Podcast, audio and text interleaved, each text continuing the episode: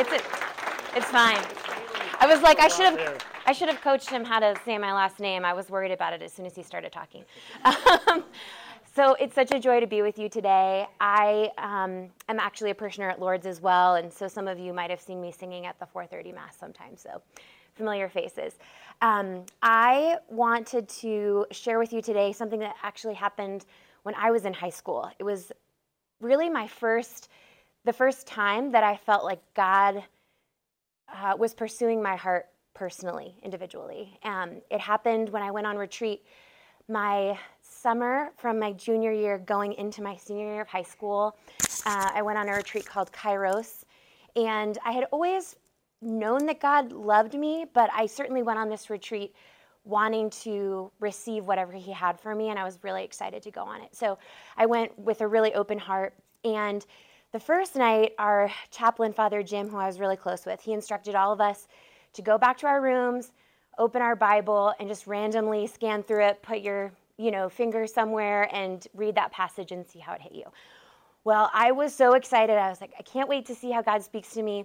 So I I did that and then I put my finger, I landed somewhere in the Old Testament. I couldn't even tell you that's how insignificant this was.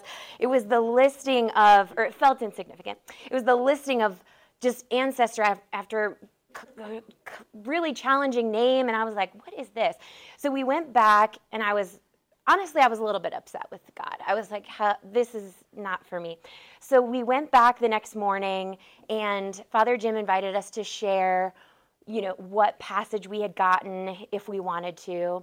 And people were sharing these beautiful things like coming into the light from the darkness and how much he loved them and all these things. And honestly, I was sitting over there, like, I was sitting with like my arms crossed, and I thought, I'm like, better behaved than her or like you know i'm like a better student than her i can't believe she got that and i got this long list of ancestries so anyways um, I was just being a, a, bratty Christian, I guess you could say.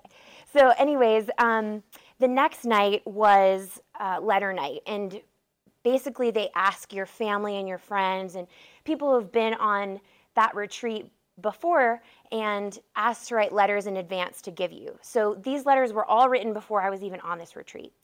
So I was, uh, we went back to our rooms and we got this envelope of letters and I'm going through them.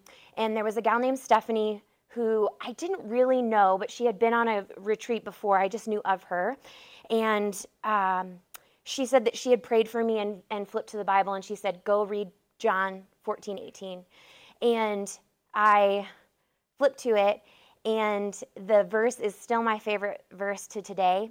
And it is, I will not leave you orphans, I will come to you.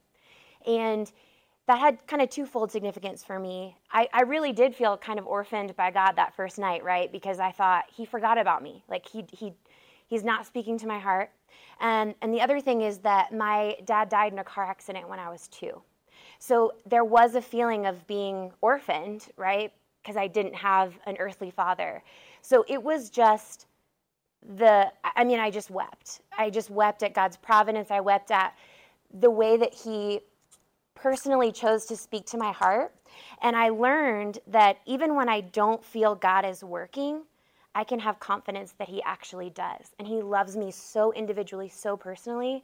Um, and so I just encourage you to, in your prayer, don't be afraid to ask God to show you how He wants to personally love you like as a as an individual. Like how he showed me that he loved me as amanda as his beloved daughter was so significant. It's still my favorite bible verse to this day. I have shared it with so many people. And so it's just a joy to share it with you today. And um, i just pray that that you have this personal encounter with with our our loving god. Um, praise be jesus christ